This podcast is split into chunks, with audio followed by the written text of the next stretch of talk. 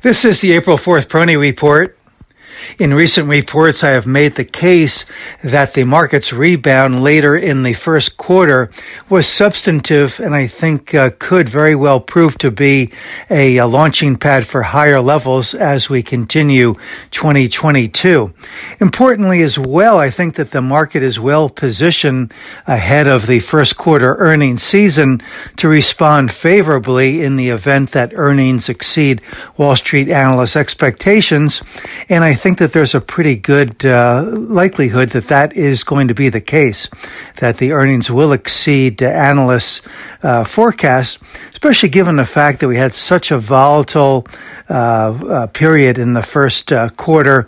I think this is likely causing analysts to rein in their expectations, and yet uh, I think that where we saw good resiliency in terms of individual stocks and sectors, uh, that's probably where we're going to see the uh, earnings uh, exceed Wall Street analysts' uh, forecasts. So that uh, could uh, prove to be a pivot for the market as well. As I've also been mentioning of late, I think it's mostly important to review the market bottom up, especially in during important pivot times, uh, like I believe we have experienced in uh, several episodes during the first quarter. The January 24th episode, the one that occurred uh, a month later in February, and then that uh, smaller pivot in March.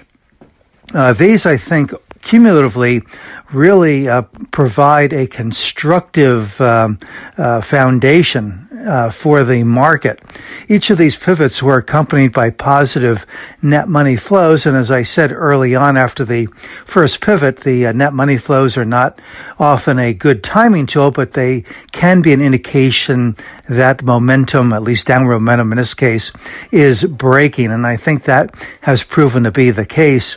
Not only has downward mo- momentum uh, seemed to ebb, but uh, we're getting very nice recoveries in a number of stocks representing um, a, a, number of different sectors. And I think most importantly at this stage, growth. So growth was uh, given up for uh, dead, I think, at one point uh, during the first quarter. And perhaps that is to be expected given the very sharp sell-offs that we saw in a number of different growth themes, software, certainly biotechnology and, and other areas really were hard hit. But this is to be expected uh, because growth has a different characteristic than do the value areas of the market or the more defensive growth areas of the market that don't have that historic uh, volatility. So uh, it certainly uh, plays out nicely on the upside, but when these intermediate corrections come along, they can be down, dirty, and quite ugly. And that uh, certainly was the case for growth during the first quarter. But as we uh, move through the latter part of the first quarter, we saw really good repair technically in a number of the growth themes, including the uh, areas that, that I mentioned. So the return to growth and the improving relative strength of growth, I think also underscores renewed confidence in the uh, longer term economic uh, outlook as well as uh, confidence in the market itself. And I think we can also make a case to some degree that the market's action here may be predictive of uh, economic trends uh, looking uh, forward. So, uh, when the market seems to be acting in a way that is apart from the daily headlines, then I think that's a healthier market. And certainly uh, in the earlier part of the first quarter, the market was reacting moment by moment to whatever news events were unfolding at the time. But uh, more recently, we've seen the market uh, really behave in a way that is apart from the headlines that had presented uh, myriad challenges earlier in the year. So I think that the market has created a good foundation, support uh, at incrementally higher levels, with the Dow support now around 34,000 and the uh, NASDAQ support between about 13,800 and 14,000.